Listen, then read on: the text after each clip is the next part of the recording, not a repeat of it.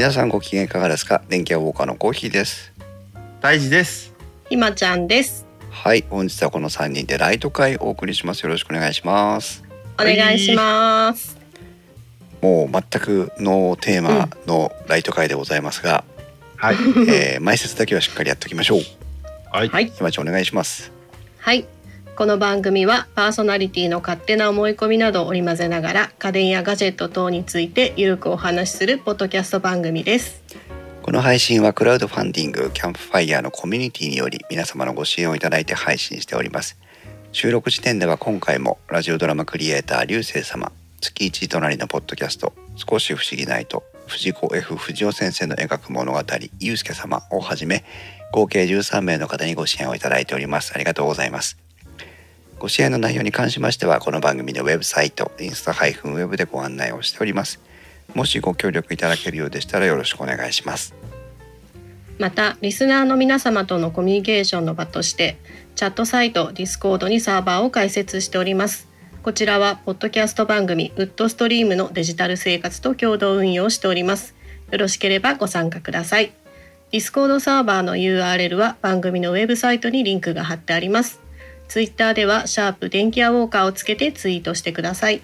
電気屋の木は器 W は大文字でお願いします。はいありがとうございます。はい。ということで、えー本日は4月の17日土曜日の夜になっておりますがはい、電気屋ウォーカーのメンバーは全員天王寺アップルクラブに所属をしているんですがたまたま。うん。はい。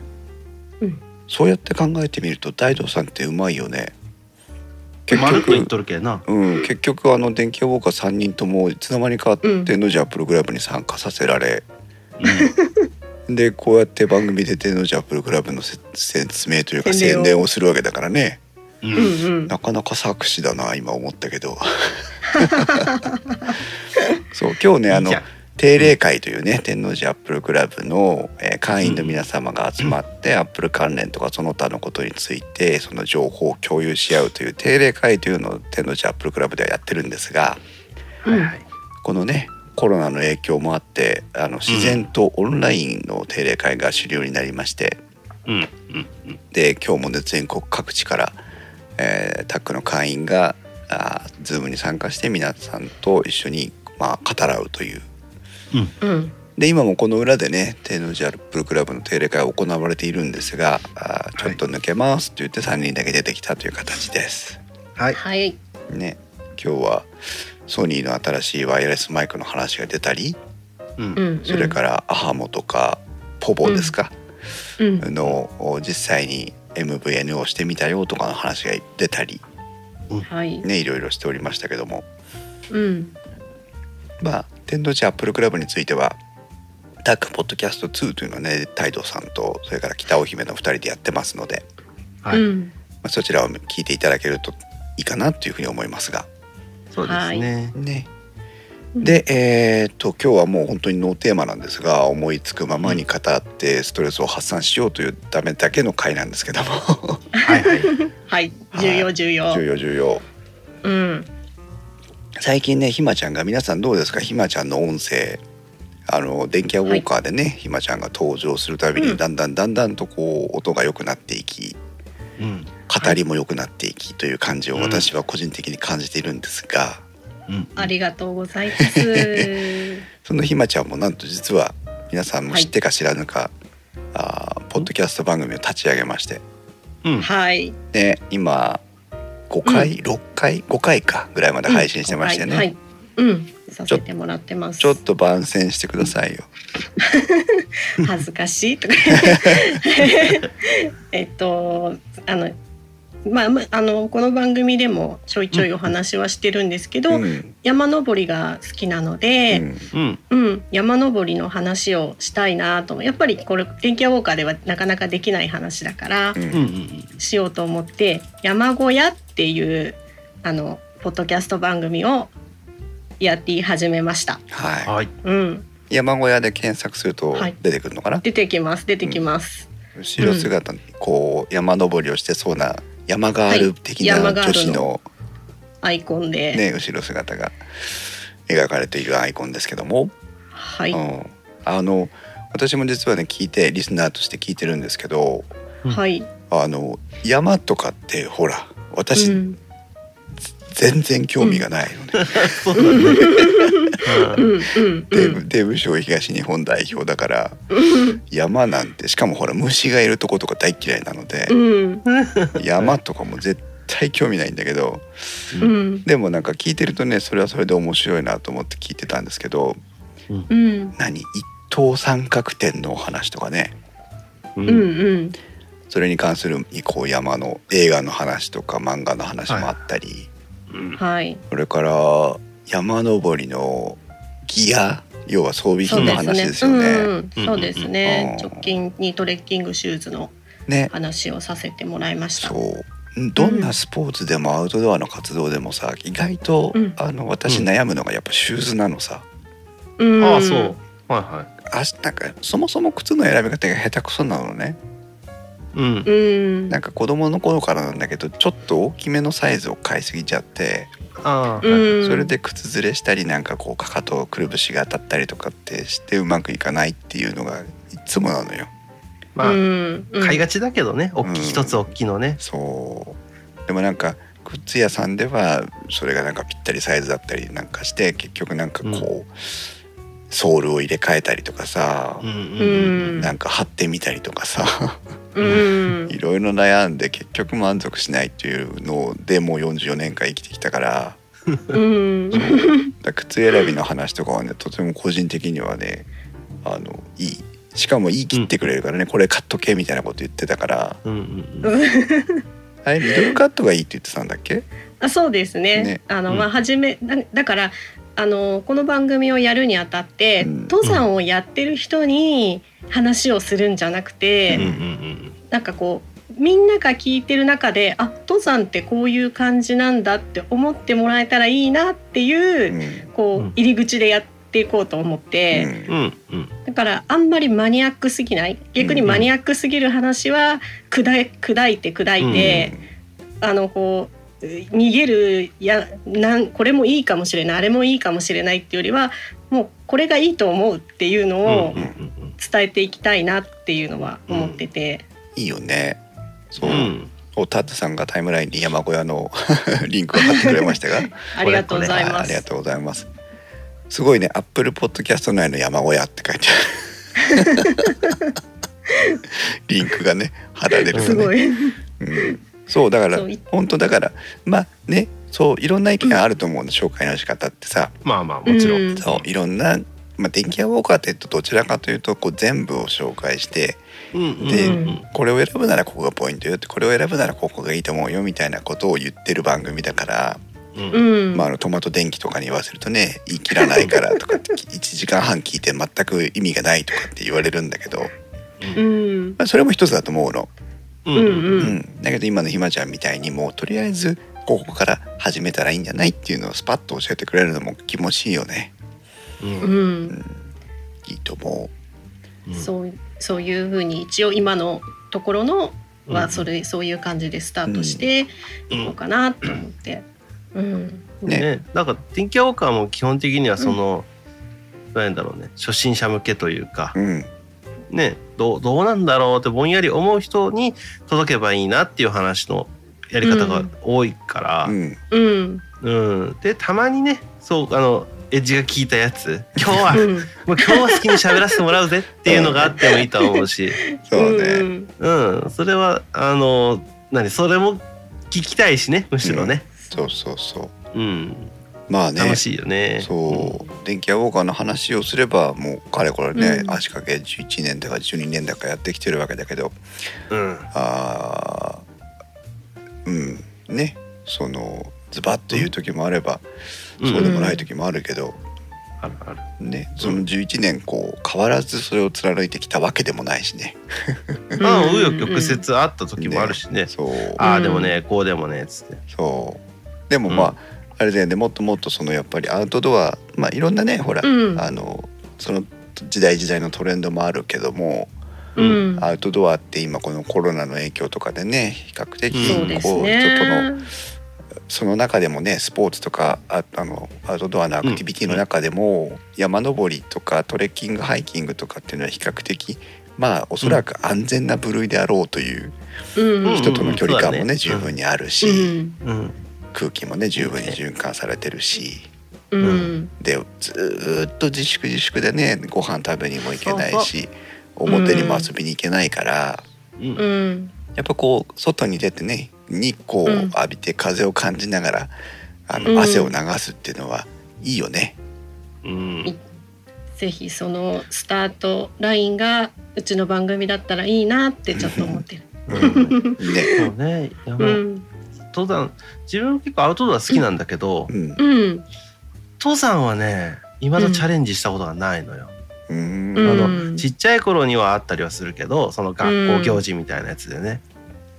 うん、なんか思うよね。ああ山も面白そうだなっていうのそうは。そうそう。これねあうん。のねその山小屋聞いてくださいよ。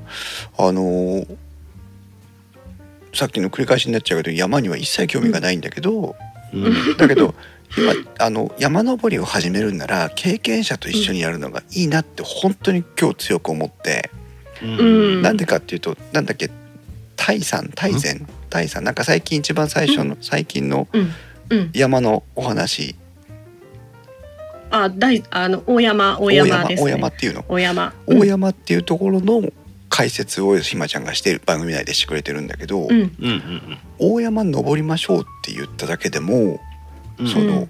生き方のバリエーションもあるしうん。うんでうん。どのルートで登っていくかっていうバリエーションもあって、うんうんうん。そうそうするとなんかあのここまでは行って下から登ったらもっとこれぐらい楽しめるよとかさ、うん。あの初心者だったらもう車で上まで行っちゃってとかさ、そんなルー、うん。その選択肢があったりとかね。うんあとそのこのルートだと同じ山なんだよ。同じ山なのにこのルートだと難しい大変。このルートだとうん。結構気軽に登れるとかさ。うん。うん。そうするとやっぱりあのこの山登ろうって思ったとしてもあのそういったことを聞いてみたり調べてみたりしないとうん。そのうん。なんていうの目標設定の仕方でまず間違えちゃうじゃそうですよね。ね。うん、だから紹介する山もなるべくそういう山を選んでてなるほど。あの行きは登るけど帰りは上にバス停があって辛かったら帰りバスでもいいし、その逆でもいいしとかうん。下から歩ける人は下から歩いてもいいしとか、あのそういう山をなるべく紹介したいなとは思って、そうそう。うん。まあまずはそこだわね。その何？やっぱい山登ってそうそう、ね。うん、自分でも行けるかもしれないって思ってほしいなって思ってるんですよね。勝手な勝手なイメージだとその山って、まあね絶対山登ったら楽しいんだろうし、うんこう、うん、道具とかいろいろ揃えていくのも楽しいじゃん。うん。うんで思うけどいざ山登るってなった瞬間にわしは山をなぜ登るんだってなるから。うん、それなり哲学的な話で。うんもう入ってるけどね。うん。だけどだからそこでね、うん。まあ行ってみようのあのあの何軽い気持ち、う。うんん、うん、だその何本当にこう軽い気持ちっていうのもまあ良くないとは思うんだけど山って、うん。まあ危ないところもあったりはするだろうから。うん。でもうん、それ以上にこう楽しむ気持ちを維持させるというか。う。うんん、うん、うん。辛いよなん。て登ってん。だよって帰るに来た道帰るのかよみたいな、うん。うん。うん。そういうのじゃなくてだから達成感とか楽しいっていうところに早く到達するっていうのは大切なことだと思うよね。ね。そう、ううん。ん、それをねこの山小屋ポッドキャストを聞くと特にこの最新回を聞いてもらうとうん。うん。なん。か、うん、山登りってこうトレッキングに毛が生えたぐらいからスタートできるんだなっていうそっから山登りなんだなっていうのがよくわかる。うんうん、うん、いいね。そしてひまちゃんの山登りとしてはねあのうん、もう定番というかあの、お約束になってますけど山頂に行ってカップヌードルを食べるというそうそうそうそうそうそう。あれもなんか面白いよね。山頂山頂クッキングって言いながらクッキングしてないでお湯沸かしてるだけっていう。うん、いやなのねそれでいいのよ。うんあれは何？山頂に行ってお湯は沸かしてるんだ。あ一応沸かしてますああそうだね水筒のお湯ピュって出てきたらびっくりするやん。い一応クッカー持ってってやろうとは思うんですけど、うんうんやっぱカップラーメンの美味しさには勝てないんでうん。なんかそれも面白くてさ あのね普段そんなねスーパーとかでコンビニとかで売ってる本当に数百円のカップヌードルね。単ちゃん単にカップヌードルをさ、日清のやつな。そう。そうそうそう。れをわざわざあのいい景色の山の上まで登ってそう、うん。でわざわざカップヌードルっていう。そう。でこう空を背景にカップラーメンを取るんですね、うん。そう。でそれを天空のカップヌードルっていう勝手に名付けて ハッシュタグつけるハッシュタグ。そうそう 流行るかもしれない。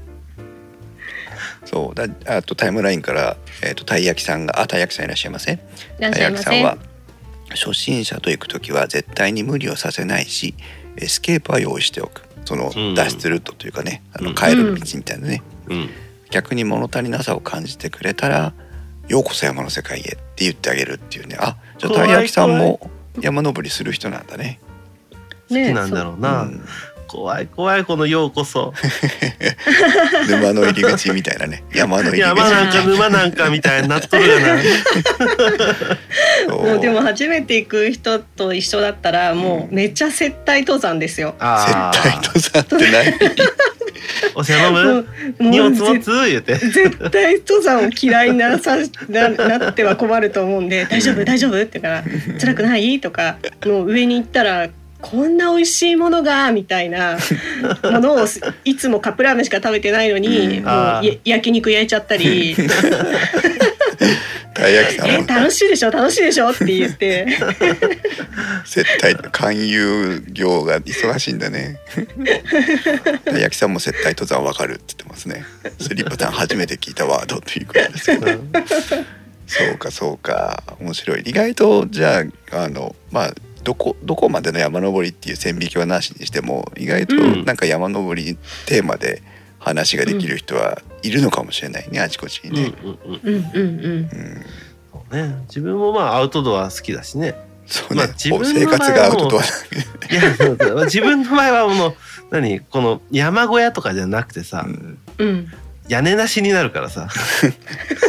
そう野宿？ねマジ放り出される、そうそう、うんいきなりサバイブモードに突入するけどさ。そうねさすがに俺もあの何？あのゲーミングチェアの上でコンロに火をつけようと思ったやつは初めて見たけどね 大丈夫よ。大丈夫大丈夫。そう緊急事態とかね大災害とか起きても生きていくよねきっと大樹はねゴキブリ級やろな。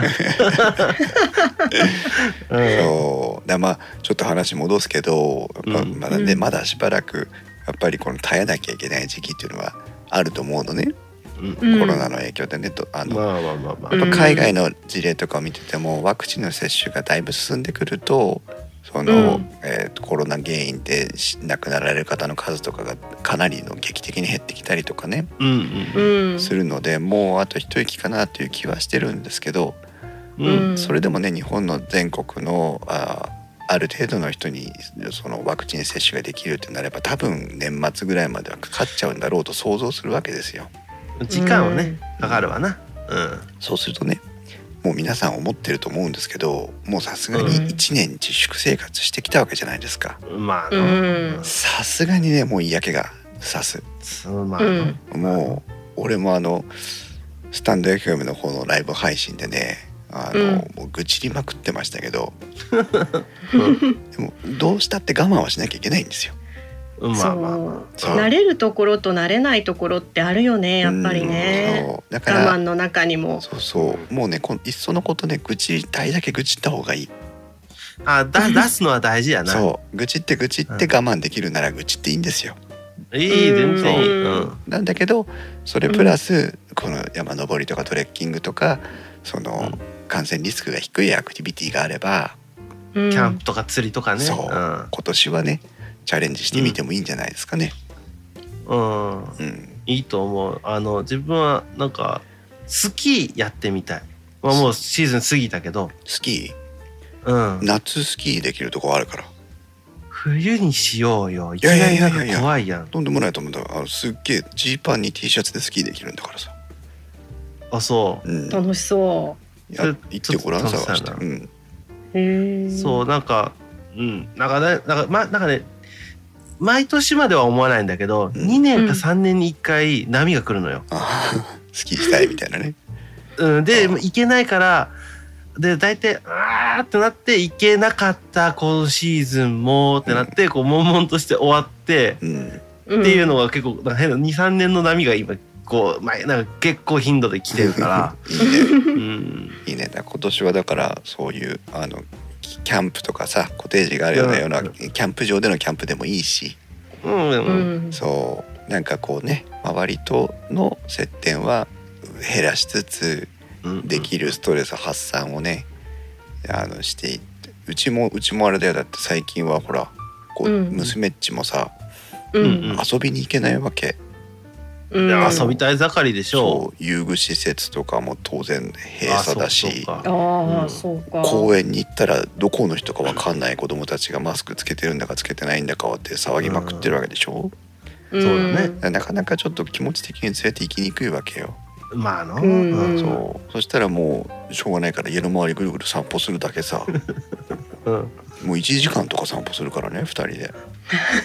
同じところをな、同じところを本当に。うん、そう。ださすがにちょっともうなんかねかわいそうにもなるしこっちとしても嫌じゃん、まあね。うん。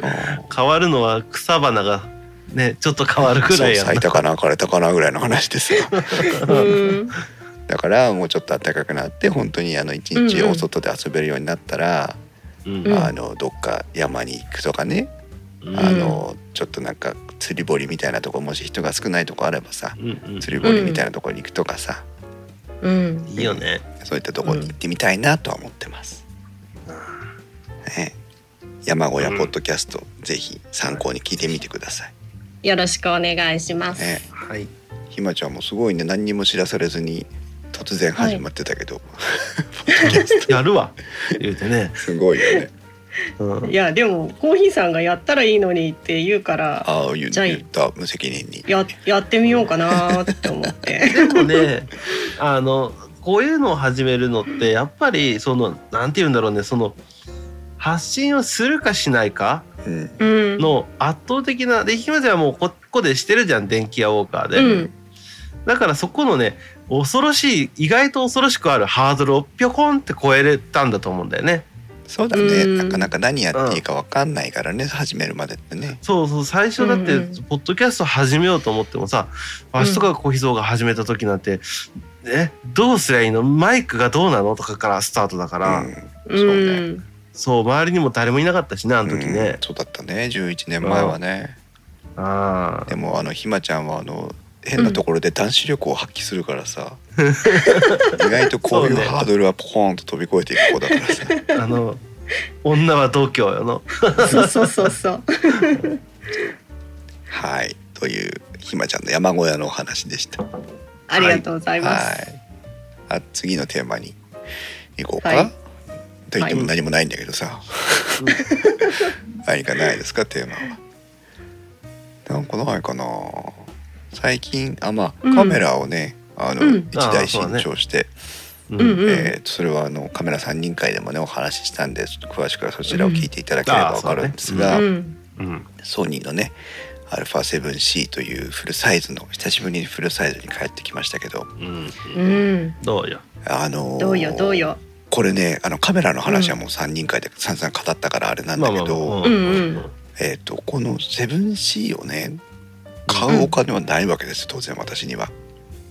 うん。それでうん。金がないから買ってなかったわけだから、ああその予算がつ、の目処がつかなかったから、ね、バジェットの問題があるんだけど、うん。うん。うん。この 7C を買うにあたってさまざまあのデバイスを処分したんです。メルカリメルカリで。うん。うん。まああのうん。えー、と知り合いの方にも買っていただいたりメルカリに出したりしてうん。ううんん。で買ってからも余計な機材を処分してまたメルカリしてようやくねトントンぐらいまで来たんだけどうんうん。まああの喋ってて思うけどトントンぐらい持ってたんかっていう感じなんだけどね。そんなもんよ。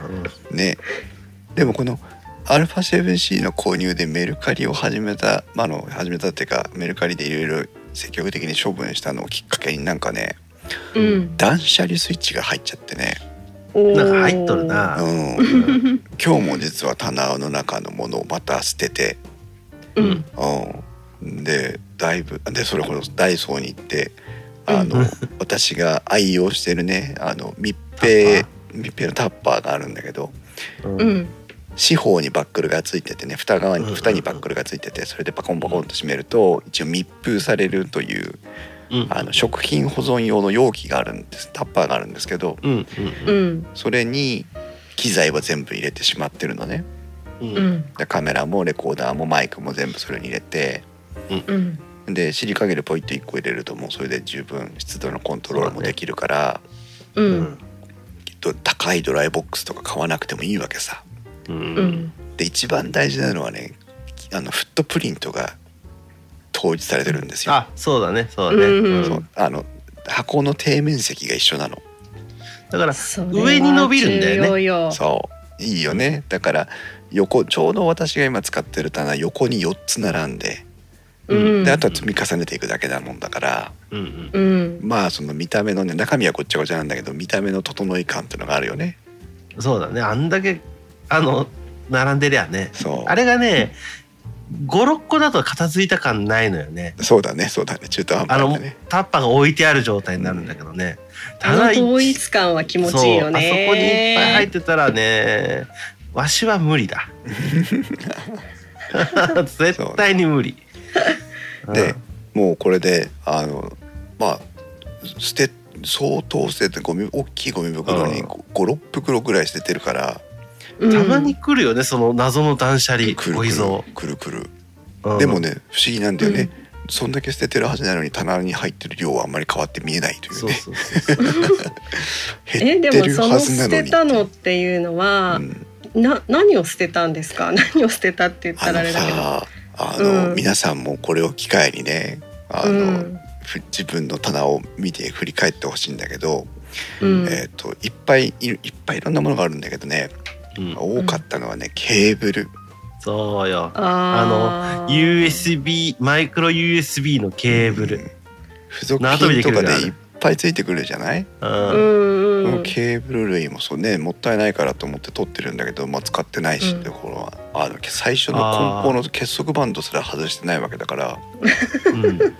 もう使わないよね。そそうそう。そうこで使わなかったらね。でも自分は捨てるようにしてるわ最近ケーブル。あー。あの高い機器？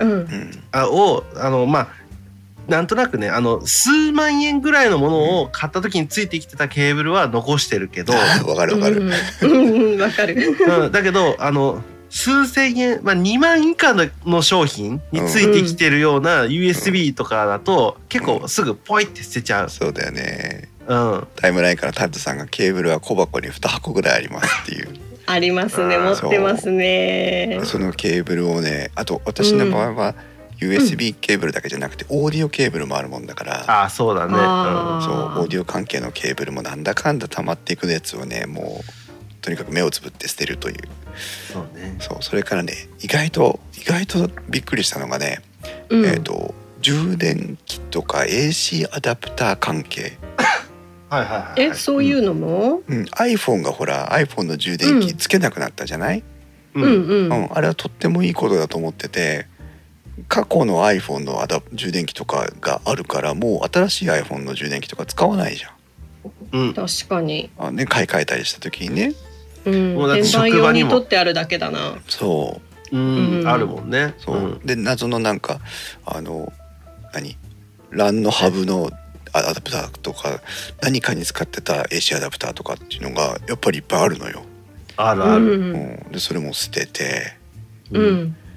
あとねあの殻ね殻、からからうん、何の？フィルターカメラのフィルターのケースだけとかあー。はいはいはいはい。何かの箱だけとか、うん。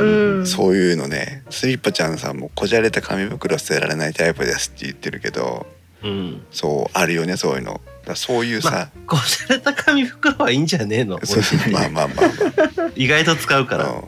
うん。うん。で意外とだからそういう本当にだから使ってないいっぱいあって、うん。そんなに必要ないんだけど捨てられないってものも結構いっぱいあって、うん。ケーブルよ、うん。ケーブル。そう。でねもうまあ今この45年ぐらいかな洋服を実は減らしてて、ああいいね。ううんん。そううん1着買ったら2着捨てるっていう基本原則あとあはいはい。うんそうあのそそれでどんどんあと1年ワンシーズン着なかったら捨てるみたいなうん。ういいね。んそこはあんまり積極あの強くはしてないんだけどはいはいはでもねあの23年着たけど最近着てないなとかっていうのはもう衣替えのたびに捨てるようにしてるんだけどい。ああ私も捨てよう。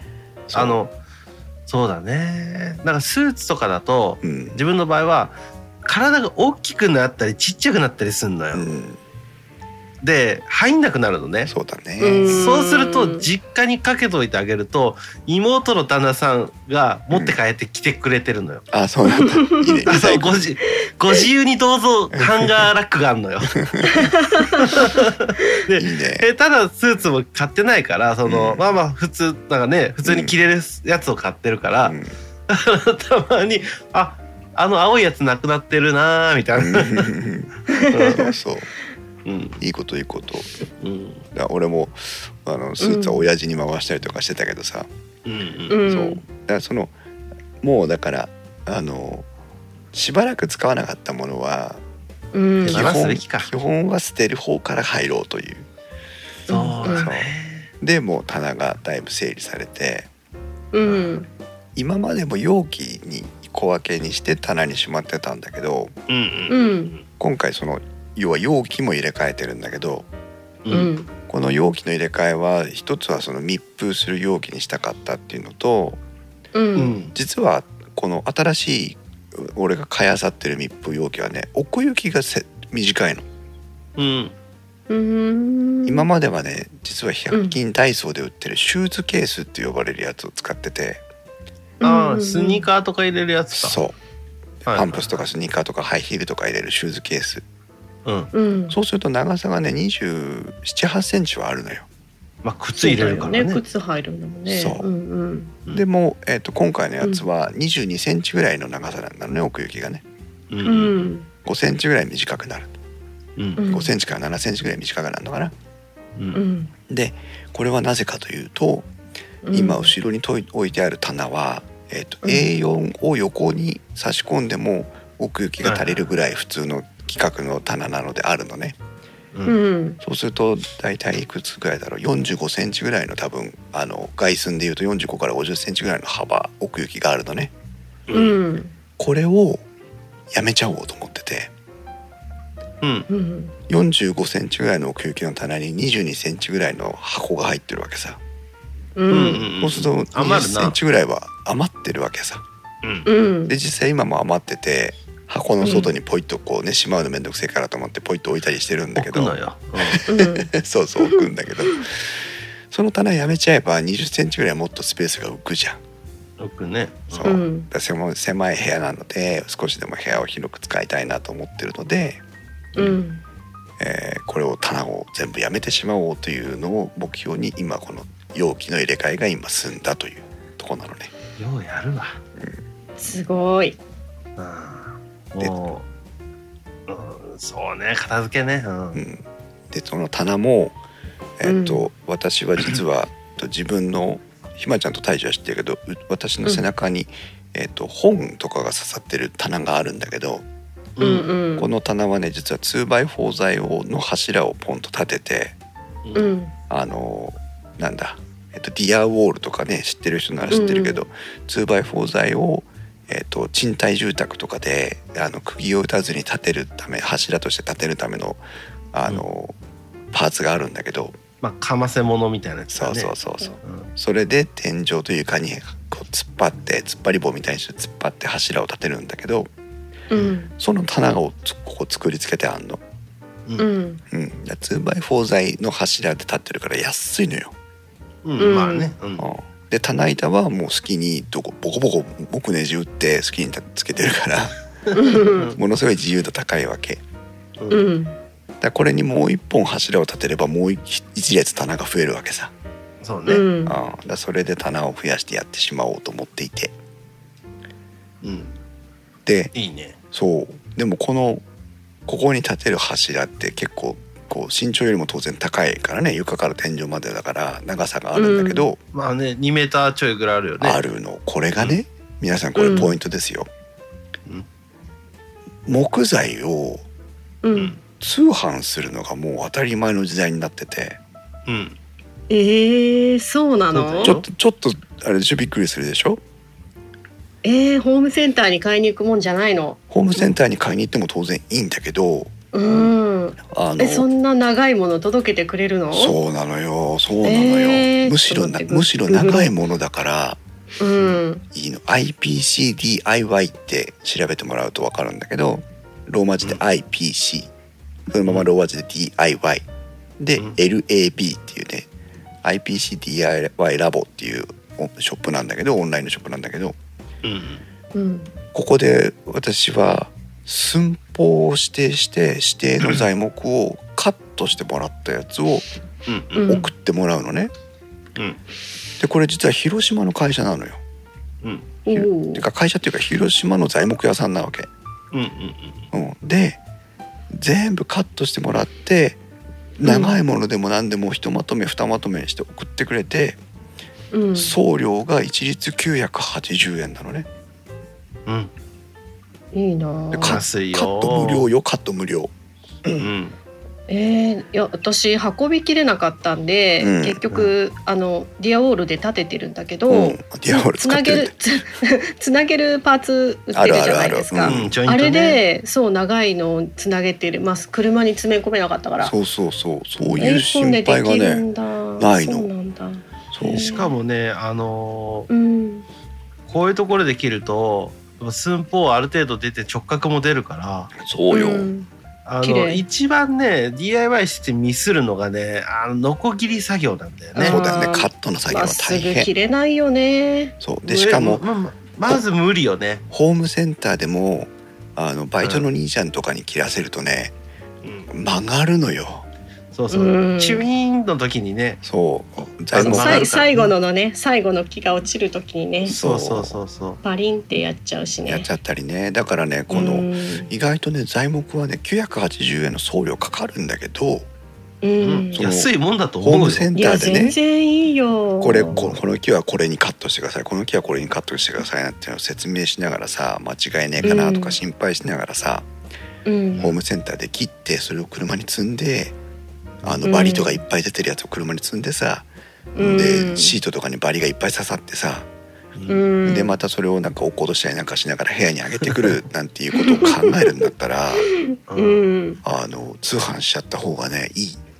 ありだね。うん。全然ありだねこれ。そう、うん。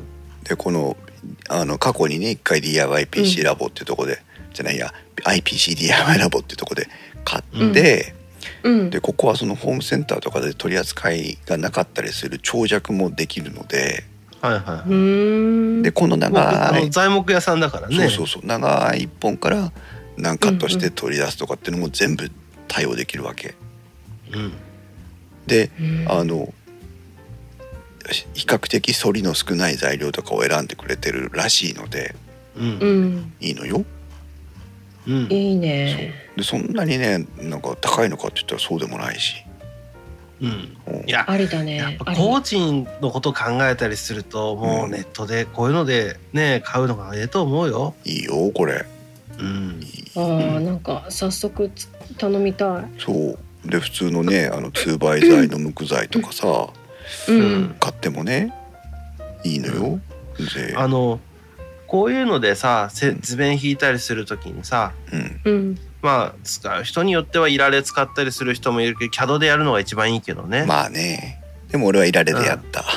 うん、で使いやすいのがいいんだけど自分はねあの、うん。だいぶ前にねあのねこれ 3D なんだけど、うん。うん。あのスケッチアップ？うん。スケッチアップ。うん。3D のウェブベースで無料のやつがあるのよ。へえ。へえこれ結構ね、まあ、あの CAD っぽい動きなのよね。ウェブベースマウスの使い方が。あのもちろん優勝版になったらそのソフトウェアでアプリケーションであるんだけど、うん。うん無料版だとねウェブベースで作れたりするのよ。うん結構ね最初慣れるまでうーんってなるけどうん。作れるようになると自分のその家具とかうん。そんなあの 3D で作ってグリグリあの回せるからうん。うん。楽しいよ。いいねうん。これ IPCDIY ラボのねあの 2x 材の今価格をちょっと見てたんだけど、うん、うん 2x4 材の1メーターのやつが12本のパックでうん。2640円なんだけどうん。1本あたり220円なんだよねうん。すごい安い。安いよねうん。ああだからその何？そのスケッチアップで自分で好きな寸法を作図してうん。でそれをここで発注すればうん。もうあとは切ってくるからあとは本当だから明日穴開けて木ネジ打ってそれで終わりよ まあ塗りたけ色でも塗ればってくらいの。け塗ればいいっていううん。なんやったら色も売ってるよここ。そう色付きのね あのオイルステンかかったやつよようなやつも売ってるしさうん。いいのようん。おすすめです。おすすめです。まあさっきのそのコロナの話じゃないけどさそうだね。うん。家でできることだからね、これもね。本当。うん、う、うん。ん。全く外出しないで材木が届くというね。そうね。はい、インストチャンネルでねあの私がこの IPC ラボで組んだ、うん。あの棚の動画をね載せてるんですよ。一生懸命作るよりやつか。うん、あのうんあの作業工程は別に紹介してないんだけどうん。あのあまりにもね楽ちんだったもんです感動してそういうことか。感動してね、あの紹介動画を作ってねうん。出したのうん。そうだそれもちょっと参考にねしてもらって今ちょっとちょっと待ってね音が鳴っちゃう音が鳴っちゃううん。このリンクを今共有しますんでね。大したもんじゃないよ。全然大したもんじゃないんだけど。うん。うん。あのよいしょ。載せたのでよかったら。カット済み木材通販で簡単 DIY っていう。ほんとそのまんまの。そのまんまのやつなんだけどね。うん。サムネが小秘蔵のっぽいな。そうなのよね。うん。今今収録で使ってる棚もこれを。しかもね木工 DIY のいいところは、う。うん。ん、どんなにあのなんていうのかな。ん改造もできるというか後からもう本当にちょっとこれうん、ねモニター買い替えたからこの寸法じゃ尺に合わねえなと思ったら改造できるじゃう。うん。ん、ん。どんだけねあの穴開けても別に自分が作ったもんだから気にならないし、う。うん。ん、うん。いいもんですよ。まあね、あの。2x4 材のさあの色がちょっとなーっていうんだったらさ、うん。それこそあのオイルとかでぬりぬりしてあげたら一気に雰囲気出るからいいよね。ねオイルステンとかでねうん、うん、ぜひ調べてみてくださいいいね。まあなんか、いいね。物まあ今でも物作るけどさうん、お膝もこうやってトンカントンカンやるじゃん。うんってことはあれだろうここのメンツは何か作るの？やっぱり。あそうだねそうだね好きだね、好きだよね。うん手手悪さがね。うんおタッツさんが Windows 版だったら JWCAD という無料の CAD がありますよと紹介してくれてますね。ああ昔からあの、うんキャドあるね。うん。スリッパさんも図面を引くセンスが皆無なのでハードルが高いっていうね。そうね。ちょっとね寸法間違ったりするとねせっかくあれなんだけど。でもあの、うん。あれですよ。漫画絵でね断面図書いて寸法入れてってもいいわけだし。木材はでもそこら辺のリカバリーしやすいのは助かるよね。うんあの寸法ちょっと見捨ててもさそう。削っちゃえで済んだりするじゃん。そうそうそうそう。うん、ぜちょっとガタガタしててもねとりあえず叩きゃ治るかなみたいな。うん。そうだからあのお子さんと一緒に DIY をやってみるうん。なんていうのもね、いいかもしれません、うん、うん、楽しいと思うよ。このあれだねゴールデンウィークとかもどうせ出かけられないからさ、うん、そうね。まだ今ならまだ間に合うよ。ああそうだね。今だったらまあぎ配信は間に合わないと思うけど。タッツさんが電動ドリルあるといいよって言ってますけど大丈夫。全員マキタ持ってますから。あのわしはインパクトとあのドドリル両方あるわ。インパクトはちょっとマンションじゃうるさくて使えない。だってさ現場用だもん。はーい。うんそんなねで木工 DIY の話でしたけど、そううん、うん、あれそんな話だったかな？よくわかんないや。次のテーマなんかは通通販通販やん。うん。トイジさんは？あんまないけどね。やっと最近うん。久しぶりに新しく Mac を買ったってぐらいやな。おおマックマックおー。マックの話してよ。うん、なんでなんでまた Mac だったの？えっ、とね、まあ、うん。Windows は動画の編集？YouTube の動画の編集とかをするのに、うん。うん。まあ、あの去年かな？ぐらいに、まあ、新しく WindowsPC をこさえて NTD を搭載してるやつだよね。あそうそうそうそうそう。NTD 搭載型のコンピューターなんだけど、うん。あこれある。でそれはね今まで前あの転職も今して、うん。で、うん。その前の仕事の時にうん。テレワークだったのうん。うんだからあの成り立ってたっていうのがあってデスクあのトップでもってこと？そう家にいる時間が長かったからうん。あの仕事が終わってじゃあ、うん。プライベートの時間ですよってこう切り替える時に、うん。もう目の前にパソコンがあるから電源ポチッと押してはいそっちに切り替えてできてた。うん。今までは。うんうんうん。なんだけど転職をしてあの、うん今ね普通の通勤に切り替わって、はい。うん。えー外に行く時間が圧倒的に増えてしまってうん。増えてしまってとか、まあまあ増えてで、うん。そうなるとね家のコンピューターの前にこう座って作業するっていう時間の確保が難しくなってうん。うん。んでなんかノートパソコンが1台欲しいなーってすごい悩んでて。うん。で、今まで MacBook ノートパソコンで持ってたのは MacBook Pro の、うん。えー15インチでタッチバーがつく前のモデル。うん。うん。だから2000何年だろうなあれ。結構前のやつ。うん。でをずっと使ってたんだけどもう重い。ああそうなんだ。でかい。うん全然違うよね今のととは。物理そうそうそう物理的に重いでこれを毎日持ち歩くのはちょっと嫌だなと思ってて。うん。でいろいろなんかでもあんまりお金かけたくないしなーっていうのもあってうん。一回なんだっけあれレーザはいはい。ーレーザーってゲーミングいう PC の有名なブゲーミングランドだね PC、うん。動画の編集はうんするかしないか分かんないってぐらいのスペックだったから選定が、うんレーザーの13インチぐらいのパソコンがいいなと思ってなんかそれこそ小秘蔵の好きなメルカリというかメルカリで、うん そんな新品を買うほどのものではないなってあったから、うん。もう中古でいろいろ探してたりしててもなんか10結局15万円いくかいかないかとか。うん。うんっていう価格帯だったのね。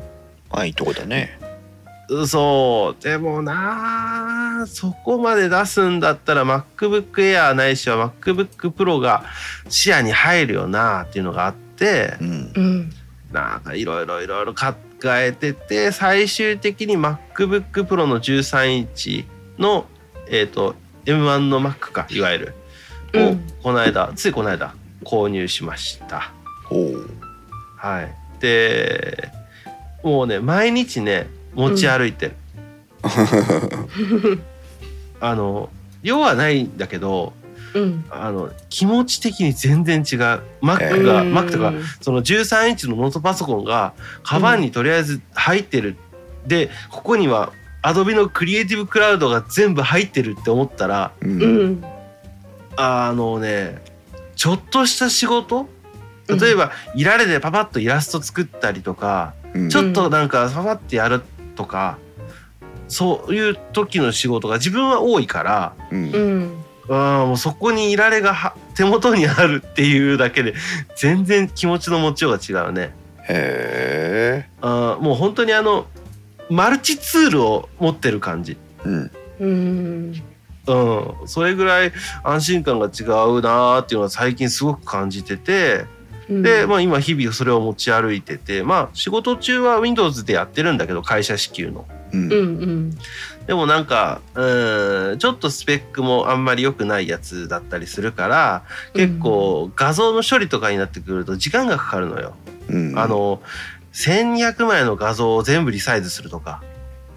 あうんだいぶだいぶだね。ーすごいね。そうあの あーと気が遠くなっちゃ そういやあまあまあ自動でやってくれるんだけどリサイズソフトで、うん。だけど結構時間が食うのね。そうだよね。そう。だからううんーんと思って思ってひらめいたのがあそうだわしの手元には M1Mac があるじゃないかと。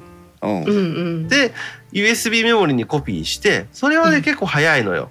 ううんんあ早い時間はかかるけどほっときゃ終わるから。うん。うん。でコピーが終わって M1Mac にぐさっとさせて「はい変換」って押しといたら隣にあるから、しかもさ何別のリソースにじゃん。なるほどね。マシン的に。うんうん。だからこっちが勝手に分回 M1Mac が勝手に分回してくれて「終わったよ」って言ってくれるから。ね。すごい役立つんだよね。うん。うん。うまい使い方使い分けができてるんですね今。そうね。だだから今、うん。それこそ今まで、うん。えっ、と各拠点自分一人の仕事自分一人の写真だけじゃなくて、えーとう広島と大阪と福岡でそういう1200枚の、えー、と画像の縮小かけたり拡大かけたりうん。高解像度に無理やり変えたりとかっていう処理がすごく毎日存在してたのよ。ううん。ん でそれわしができるようになった。ら今までねいその1000大体1200枚のリサイズで30分ぐらいかかってたのよ。うん。うん。会社のコンピューターで。うん。うん。それがそれがあのものの15秒ぐらいで終わるのよ。お早っ。だから違うんだ。もっと待ってこい写真みたいな。いくらでもやるぞみたいな状態だ。でもお恐ろしく作業の効率化を図って。へえ片手は出るよそれ そう今まではだから1時間に1回ぐらい見てたけどううんん半日に1回でよくなったよね。これねあの真面目な話をするとね、えーとうん。経済的なちょっとあの出どころは全然覚えてないんで申し訳ないんだけどうん。あの経済的なあのパソコンのスペックとその、うん。会社のそのなんていうのかな経済活動のことを考えた時にうん。うん。た買い替えるの高いからと思って古い遅いパソコンを大事に大事に使うわけですよね会社だとね。うんうん。なんやったらあの、えー、と固定資産税を払い終わってからが儲けやみたいなって思う人らもおるけどな。うん。でもこの遅いと分かってるパソコンを我慢して使うことによるその、えー、と時間のロスっていうのはものすごく大きくて。うんやっぱりある程度のタイミングできちんと買い替えていいスペックのパソコンを使っていった方がその費用対効果というかね時間の効率性というのは格段に上がるらしくて年間に換算すると何十時間と捨ててるんだって遅いパソコンを使うだと。とだと思うよ。それが一人一人じゃないからうね。ん、だからこのねうん。パソコンっていうのはねきちんと買い替えて使っていかないとねうん。あの一見すると節約してるかもしれないし一時的な出費を抑えてるかもしれないけどうん見えないでロスしてる時間とお金ってのはものすごいものがある。うんそうだねあとねちょっと Mac の話から外れるけど、うんうん会社に今デュアルモニター化してくれっていうのをすげえ話してる。いいですね。でうんまずは社長のところに持ってって「うん社長、うん余ってんだけど」つってドンって置いたのよ。うんうん。でパパパーってつないでうん「設定できたよ」っていう話して、まあ、社長っつっても兄貴だから。うん。うん「うん、設定できたよ」って言って「ああこれは使いやすいの」しめしめ。しめしめやんね。外堀一個埋めましたみたいな。そうそうそう。でねこれウィンドウがいっぱい開いとってこっちに写真があってこっちに報告書があってここにスケジュールあって一個一個開いちゃ消して開いちゃ消してメールがと次は飛んできて開いちゃ消して何分損した？っていう今話をしとる真っ最中。まさに。いいよね。だから次買う時はうん。パソコンはだからもう今もモニター1個あるからうん。普通に買い増しうん。うん。をしたら今使ってるモニターが余るよね。でうん。それをみんなのサブのモニターにすればいいじゃんって話をしてるところ、なるほどね。うんううん。んうん。あの本体だけ買うんじゃなくて次は、うん。セットで買ったら安く買えるしみたいな、うん。そんなのをね日々裏からチクチクチクチク早く仕事をさせろ終わらせろおわ何終わらさせてくれっていうのを会社でチクチクやってるっていう、全然話が違うところに着地しようとしてるけど。いやいいんじゃないの？うん。でもまあ Mac もそれでまあ買って思った以上にうん。使ってる。13インチってちあの持ち運ぶにはものすごくいいサイズだけど使う時はどうなの？画面のサイあちっちゃズとかさいちっちゃい。やっぱちっちゃいのはちっちゃいんだ。そうだからえっ、と理想は13インチを持ち運んで、うん事務所ないしは家では USB-C でモニターにガチョンよ。ああそれがいいやねやっこれが、ね。これがグッドな使い方だと思うよ。うん。とってもいいね。そう。だからあの それも言ってる。社長うちの会社の営業マンなんでノートパソコンじゃないの？っつって。うん、そんなのもあのチクチクチクチク言うてる。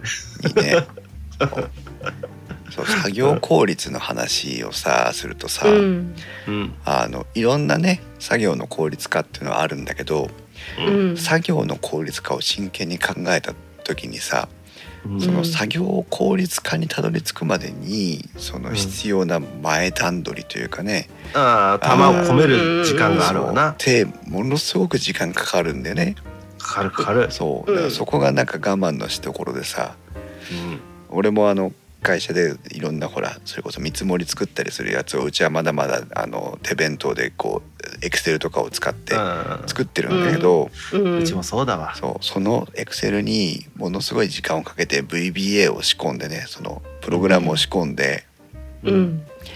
これをこういうふうに選択した時は自動でこうなりますよとかさこれここのボタンを押せばこういう処理になりますよっていうのをさやってて、うん。うん。もうバージョンが今6.6ぐらいまで上がってるんだけど。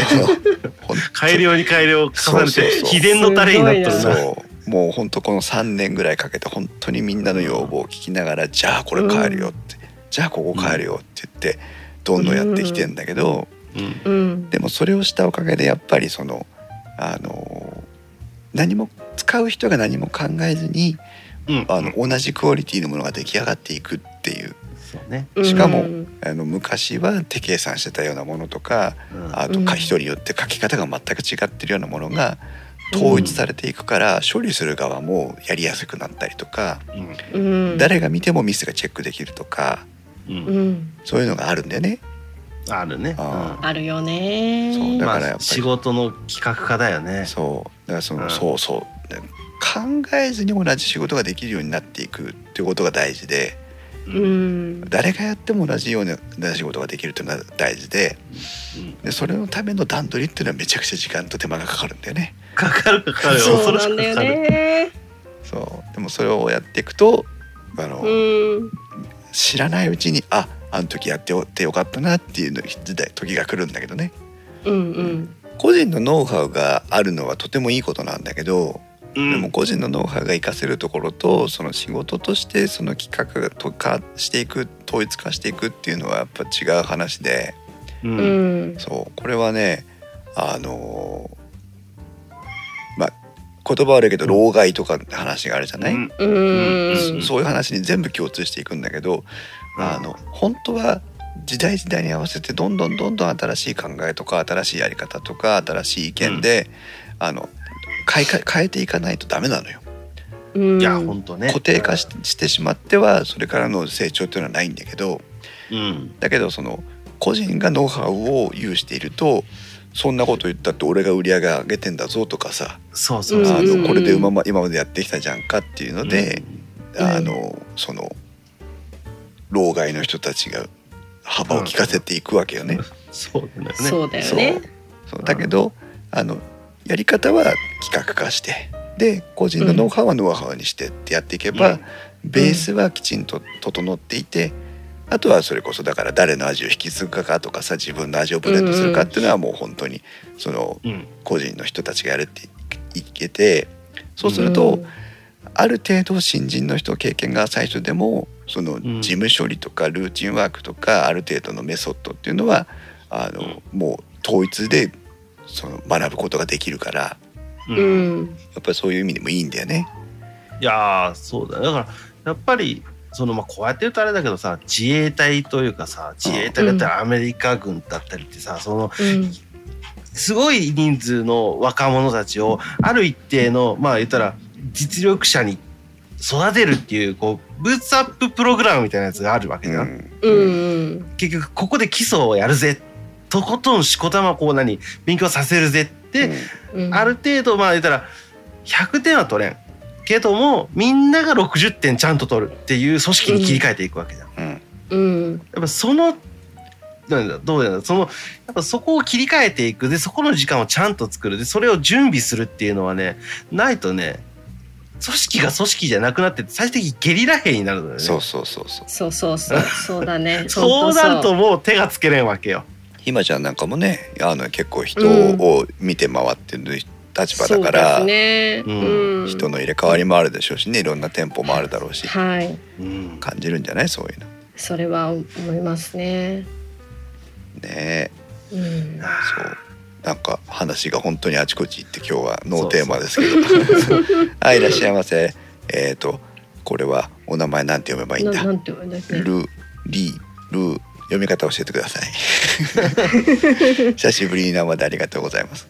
さっきもちらっとね入ってくれてましたけどね、うん。うん。そう。結構最近そのあの業務をねまあここうん。私の今の立場が、うん。あのあリクスさんって読むんだね。よろしくお願いします、うん。お願いします。はい。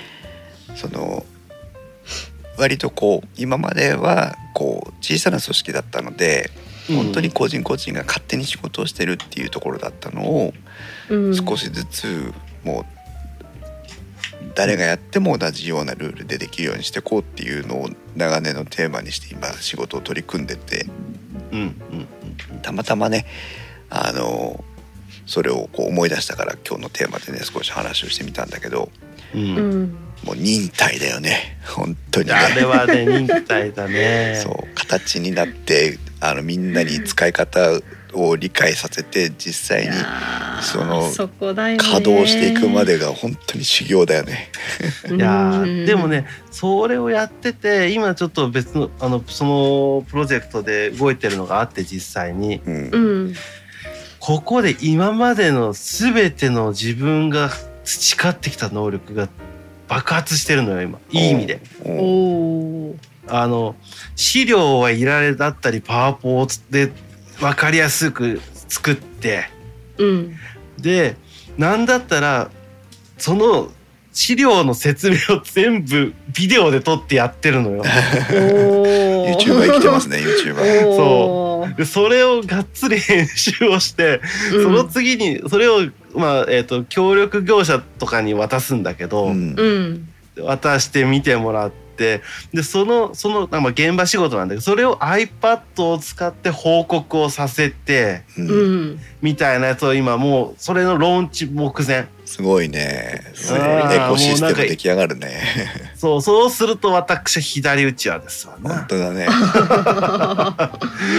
あの何仕事が要するに自分から一個離れたところで回り始めるというか、うんうんうん。そこをわしは定期的に見に行くだけ。うん。今まではそこのデータの入力をしなかしないといけなかったんだけど、うん。それを要するにみん要するに元気玉作戦よ、うん。みんなでやろうぜっていう。うんうん。自分一人だけど特大カメハメハはしんどいと、うん。うん。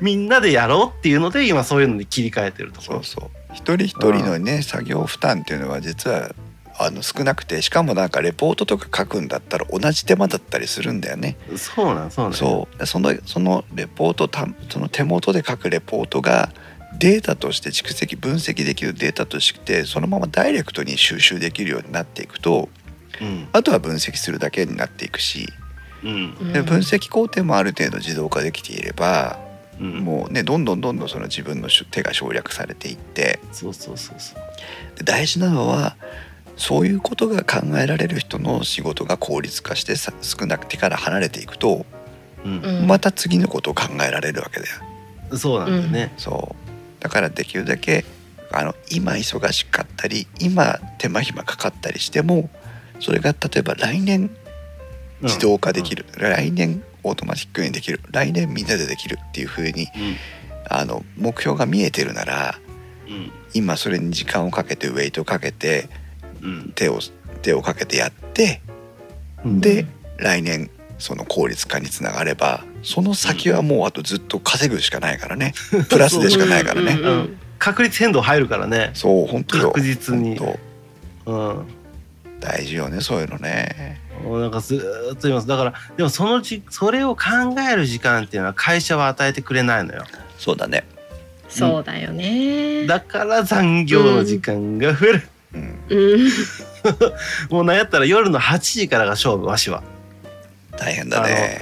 夜の8時ぐらいまでは通常業務を打ち落としといて、うん。うんあとはぶっ込みの業務を打ち落としてうん。ぶもうぶっ込みの業務はね打ち落とすというより切りつけてる最近。あのもう言ってきたやつに対してうん。あの言う言うぞって顔した瞬間にもうあの刀を鞘から抜き始めてるから こっちも。それ今言う？言う？みたいな。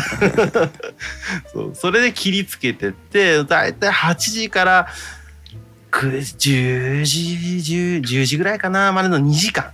うん。うん。をそのこう、えー、と来月もしくは来年の自分に向けてあの使ってる。うん。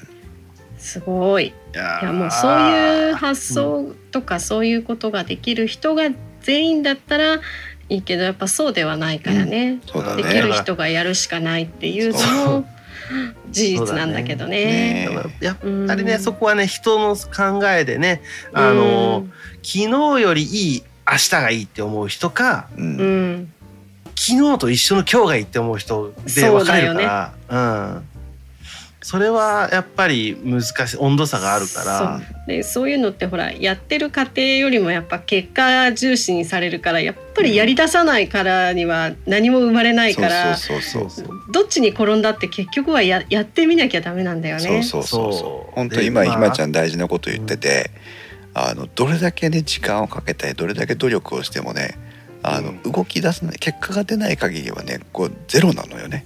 うん。うん企業活動だから、うん自己満足じゃないから、うんうんあの俺頑張ってる未来を見つめてやってるって俺も俺自身も思うんだけど、うん。でもその結果が出るまでの1年とか2年とかっていうのは会社にとってはもう損失損益でしかないのよ。そうだね。その、うん言うたらわしなり小秘蔵に給料払ってるからね。そう。だけどうん。俺は会社に利益をもたらさない仕事を一生懸命やってるわけだから、ううん。んもうゼロなのね。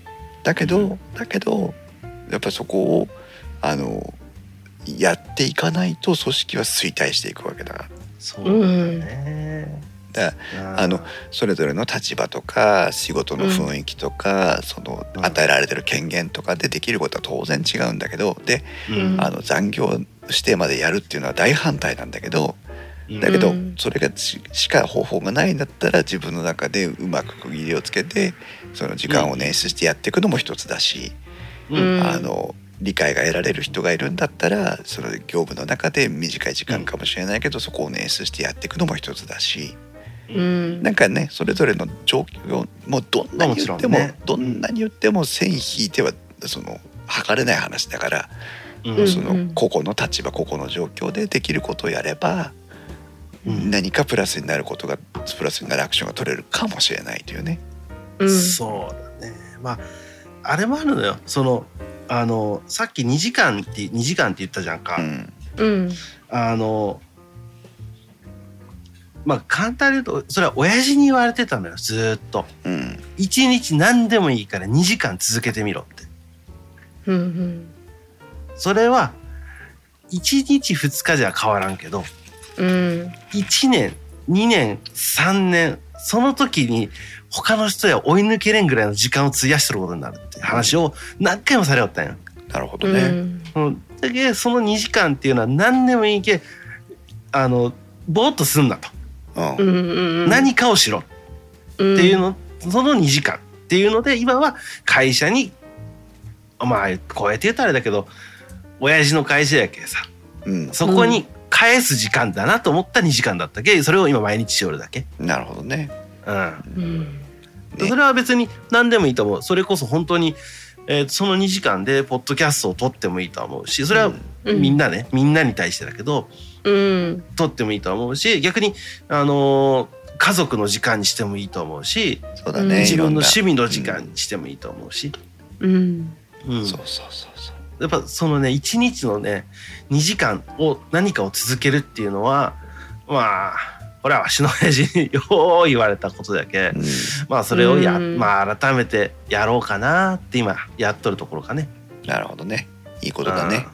ううん素晴らしいねなかなかね何かを前向きに行動するっていうのはね、難しいことだよね。普通にネットフリックスとか見てぼやっと2時間過ごした方が断然楽しいからね。えーでも まああのでもなんかやっぱこれもさっきの話じゃないけどさやっぱ私も物を作る性分だけどさ、うん。うん。その道筋を作るっていうのもうんやっぱ作るうちの一つじゃんか。そうだね。って思うそう。そうそう。その過程がね。そう、うん。あれは結構ね楽しかったりする。ああでもねこうでもねとかって思いながらこそこそこそこそ資料作って、うん。ううん。んで だったらもうあの自分のあのインストワークスと一緒だわ普通にカメラ三脚で立てて会社のうん。会議室の隅の方で深夜でわーって話して。うん。そんなんやりよったら、うん、いろんなものの集大成が今なんだなって思いながらやりよるけど。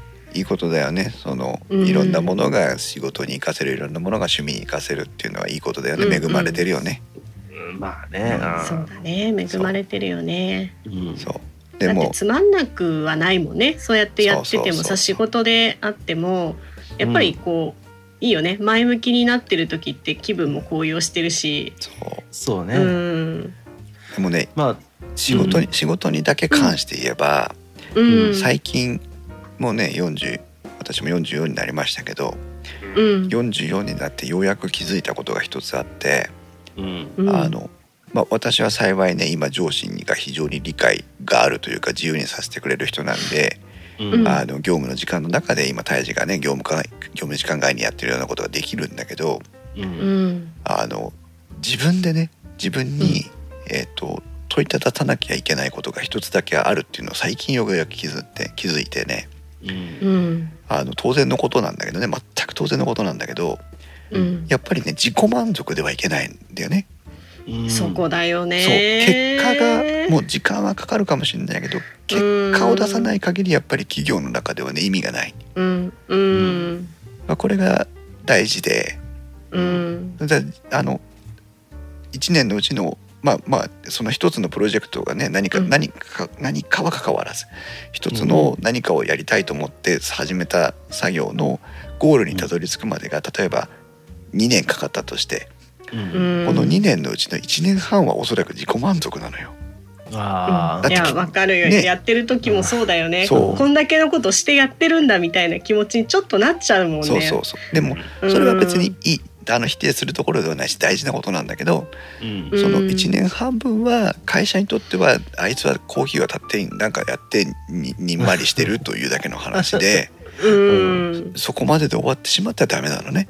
ううん。んでもその最後やっぱりゴールに行った時にきちんと結果を出してあの2時間あの 2, か2年間もらいましたけどこれぐらいの結果を出すに結びつけましたっていうのをやっぱ出さないとうん。うん営利の活動企業の活動としてはやっぱもうあのダメなので、そうだね難しいよね。そう。だよね。うん。だから自己満足もしつつやっぱりいずいずれはきちんと結果につなげるっていうことを考えるっていうのが大事なんだなっていうのが分かった。うん。そう。だから自己満足はいいのよ。だから自己満足っていい、うん。あの自分の原動力としてね。そうそうそうそう。うんうんうんそう今日はここまで頑張れたっていうのはとても大事な、うん。うん。大事なんだけどでも結果に結びつけていくっていうことをしっかりゴールのゴールに行く時には結果もついてくるっていうふうに思わないとダメなうん。そうだね。そこでまあ簡単に言ったら売り上げになんないとね。そうなんだよね。そうだね、そう。タイム特にね非収益部門にいるとそこってこう見えてこないからね、そうだね、ん。そう。営業部とはそうかまたちょっと違うんだよね。難しいところだけど、そまあね。うん。わしは結局全部やりよるもんな。物を手を動かして物を作るをやってないだけだう、もうん。ん、営業もするし現場の管理も品質の管理も保守も発注から何から全部やるけな。でも全部を知ってるから、そのそうそあの業務をの垣根を越えた効率化を考えられる。うそうそうそう。であとはそういうのができるのは結構お年寄りというか大先輩だったりするけ、うん。逆にコンピューターに疎いのよ。うん、うん。だからそれをわしが味方になってやろうぜ。わしがやるっていうのを今やりよるところ、そうね。うん。その代わり知識をくれっていうね、うん。うんタイムラインからスリッパさんは今日は深い話というふうに。うんそれかからリクスさんは自分は残業がないと生活できないですというね、まあ、残業代ってバカにできませんからねそうですね。ーうちは見込み残業。あーあそうなんだ。みなしはいみなし残業みなし残業だね。うん。だからもう働けど働けど変わりません。うんはいというお話でしたけど。はい。うんはい。ねみんなあのうん。ノーテーマでこうそぞらにちょっと話をしましたけどね、うん。うんたまにはいいですな、好きなだけ話すっていうね。うん。うん。ね、話し足りないことないですか？あとはわし具体的な話だからこれ撮あの収録切ってから話するわ。こうん。ういうのやってるよっていうのはいはいはい。じゃあ配信外でねはい。はいということで、えーざっくばらんに本当に筋書きも立てずにいろんなお話をさせていただきましたけどいかがでしたでしょうか、はい。はいまあ、たまにはねこんなライト会もいいかなと思いますので今後もあー時々やりたいなと思っておりますはい。はい。えー、っと後説後説電気屋ウォーカーは面白みを優先するあまり誤りや誤解を招く表現をしてしまう場合がありますので十分にご注意ください電気屋ウォーカーに関する感想は Discord または Twitter では「ハッシュタグ電気屋ウォーカー」をつけてお願いしますそれではまた次回の配信までさようならさよなら。さようなら。